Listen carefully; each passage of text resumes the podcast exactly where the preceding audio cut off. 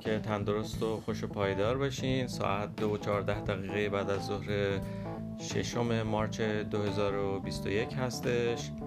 اینجا دمای هوا منهای سه درجه هستش اما منهای 11 درجه. احساس میشه بارش پراکنده برف داریم. منهای 11 درجه احساس میشه به دلیل اینکه یک بادی با سرعت 29 کیلومتر از سمت شمال غرب تورنتو در حال وزیدنه و باعث میشه که سردتر از اون دمای واقعی احساس بشه. البته اینجا داستانش همیشه همین هست و این پدیده رو بهش میگن وینچل و ما همیشه توسط وینچل نوازش میشیم. به صورت امیدوارم که هوای اینجا که خب به نسبت کمی سرده ولی هوای دل شما گرم و خوب باشه. گرچه سال 99 سال بسیار سخت و پرفراز و نشیبی بوده برای هموطنان عزیز تو ایران. علال خصوص که سال نو هم یواش یواش داره فرا می‌رسه. به هر صورت امیدوارم که این سختی ها پشت سر گذاشته بشه. و آماده بشیم برای ورود به قرن جدید ایرانی. خب با همه این اوصاف هواشناسی و آرزوهای خوب و خوش بریم ببینیم که موضوع گفتار امروزمون چی هستش. من از ترانو انتریو کانادا با شما صحبت می‌کنم. داود فرخزاد هستم.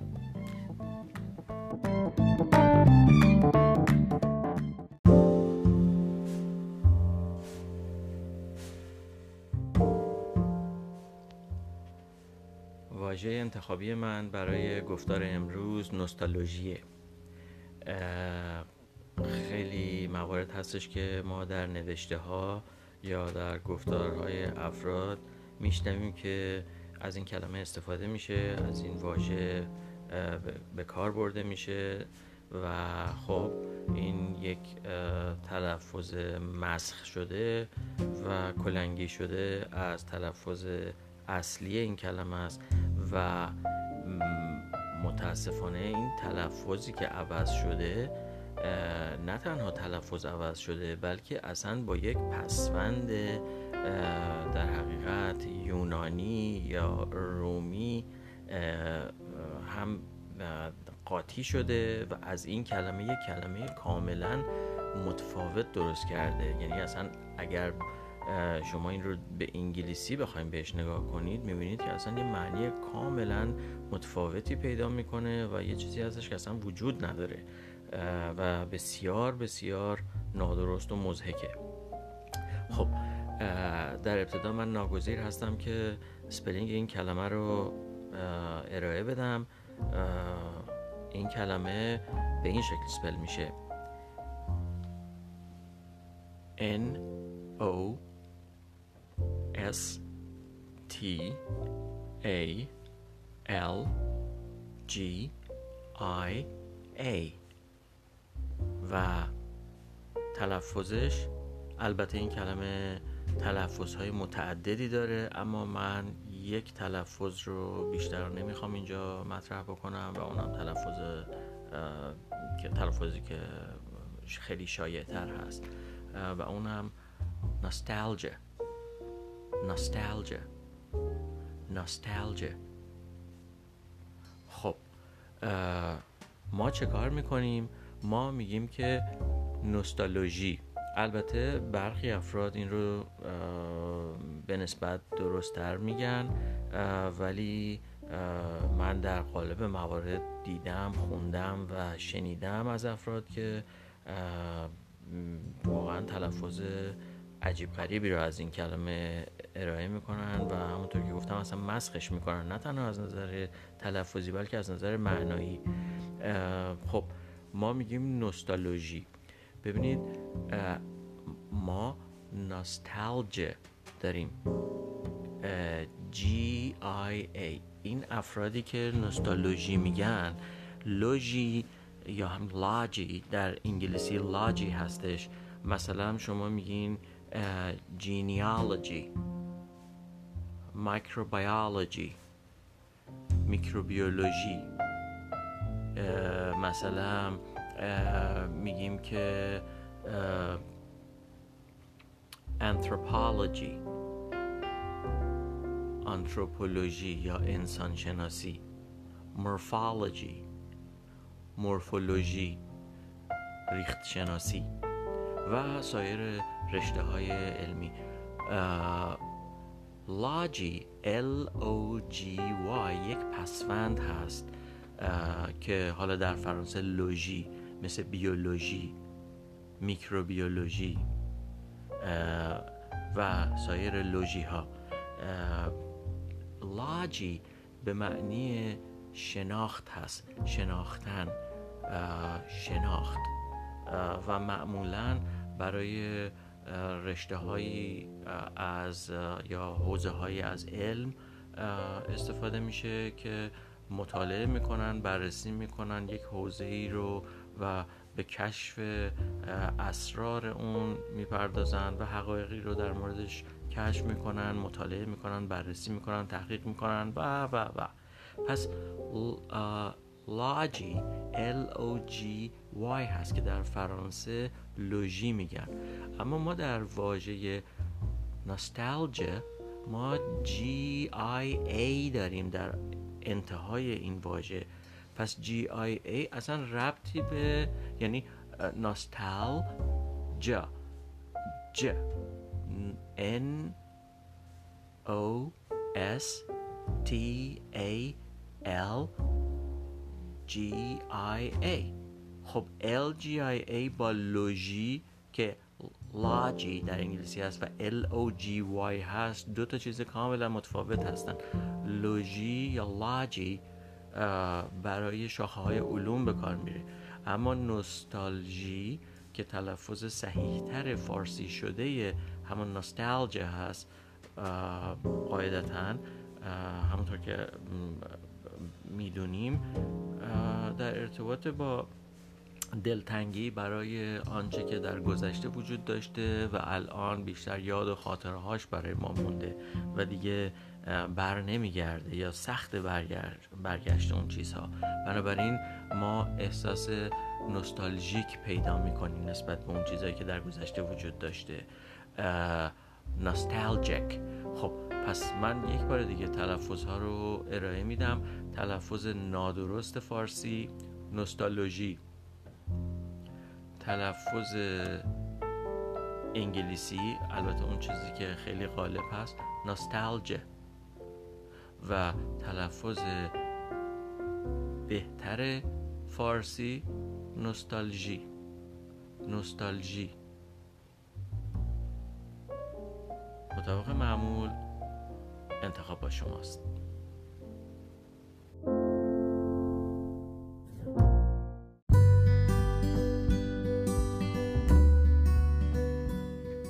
نکته بسیار مهم رو لازم می‌دونم که اینجا مطرح بکنم. اولین و مهمترین نکته این که هدف اصلی این گفتارها به هیچ عنوان آموزش زبان انگلیسی نیست بلکه هدفشون بردن ما جلوی آینه هستش و در حقیقت به ما نشون بده که ما واژگان انگلیسی رو در گفتار روزمره فارسی خودمون چگونه تلفظ می‌کنیم و چگونه به کار می‌بریم.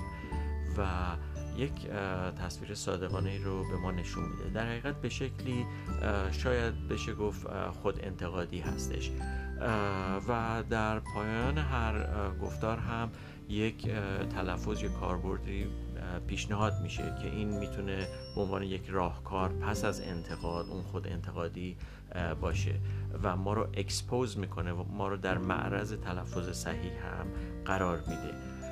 نکته بعدی این که این گفتارها بر اساس اصول زبانشناسی نوین یا علم linguistics در حقیقت مطرح میشن و در این علم که کارش بررسی علمی زبان هست در بحث دستور زبان دو نوع دستور زبان یا گرامر مورد توجه قرار می‌گیره یکی دستور زبان تجویزی هستش که کارش تجویز کردن هستش. چگونه بنویسیم چگونه ننویسیم چگونه بگوییم چگونه نگوییم. و دیگر اینکه دستور زبان توصیفی که کارش توصیف کردن آنچه گویشوران هر زبانی انجام میدن به همون شکل هستش. در حقیقت کارش همونطور که مشخصه توصیف هستش نه, نه تجویز. و گفتارهای ما هم بر مبنای اصول دستور زبان توصیفی هستش. به همین دلیل مجبور نمی‌کنه کسی رو که شکل خاصی تلفظ بکنه یا صحبت بکنه. نکته بعدی این که چنانچه این گفتارها رو سودمند تشخیص می‌دید احتمالا برای دیگران هم ممکنه سودمند باشن پس به اشتراک بگذارید همرسانی بکنید و تشویق بکنید که مشترک بشن دیگران هم. نکته دیگه این هستش که نمی‌دونم آیا اطلاع داشتید که این در این گفتارها این پادکست به شما این امکان رو میده که ارتباط مستقیم با من از طریق پیام های صوتیتون برقرار بکنید. اگر یه همچین کاری رو تا حالا نکردید پس چک کنید. و برای من پیام صوتی بگذارید. پیشنهاداتتون انتقاداتتون و حتی واژگانی که مد نظرتون هست رو می‌تونید اونجا برای من بگذارید و من اگر امکان در حقیقت مطرح شدنشون باشه این کار رو قطعا انجام خواهم داد. متشکرم. بریم سراغ گفتارمون.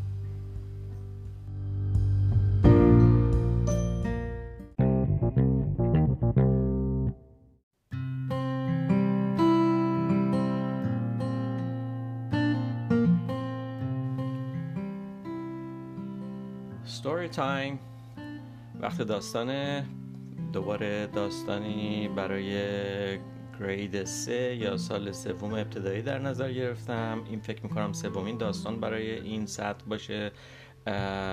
قصد من این هستش که سه تا داستان برای هر سال هر گرید تا سال پنجم ابتدایی بخونم و بعد تصمیم بگیرم که چیکار بکنم. خب بریم ببینیم داستان چی هستش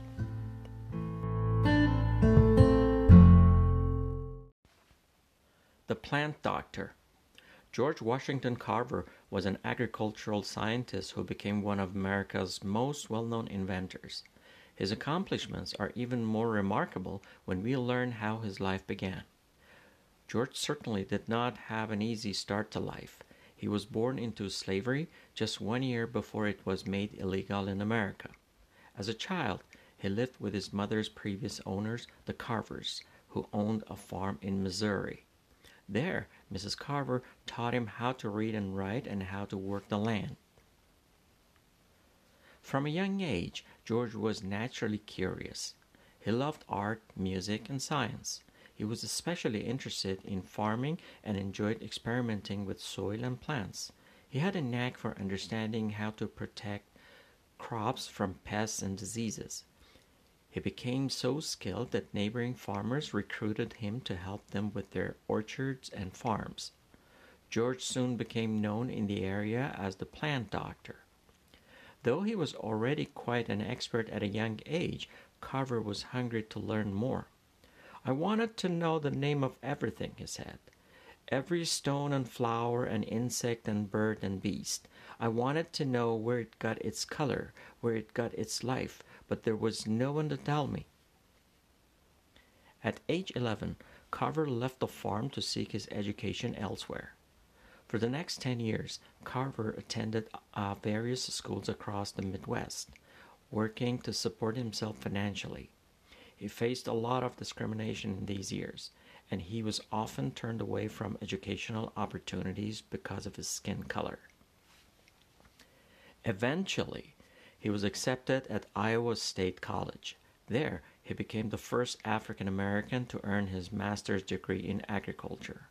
George then left Iowa to teach at a school for black students in Alabama. He wanted to help students rise out of their difficult circumstances. Education, he believed, was the key to unlock the golden door of freedom. In Alabama, he taught farmers a thing or two as well. Carver saw that the southern soil had been worn out from growing cotton year after year. He believed it could be made healthier by growing other crops during certain seasons. He encouraged farmers to grow peanuts, soybeans, and sweet potatoes. His plan worked perfectly. By rotating crops, soil became more productive. The plant doctor was alive and well. The local farmers were ecstatic.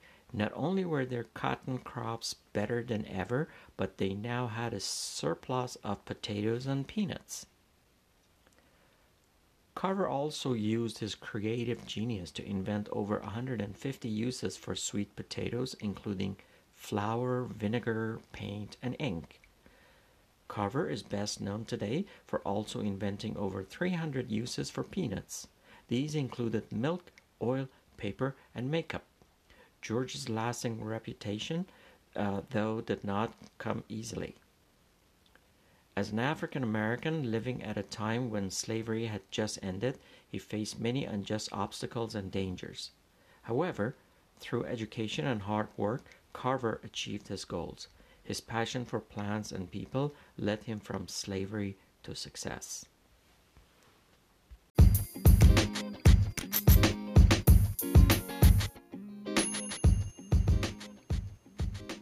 تا گفتاری دیگر بدرود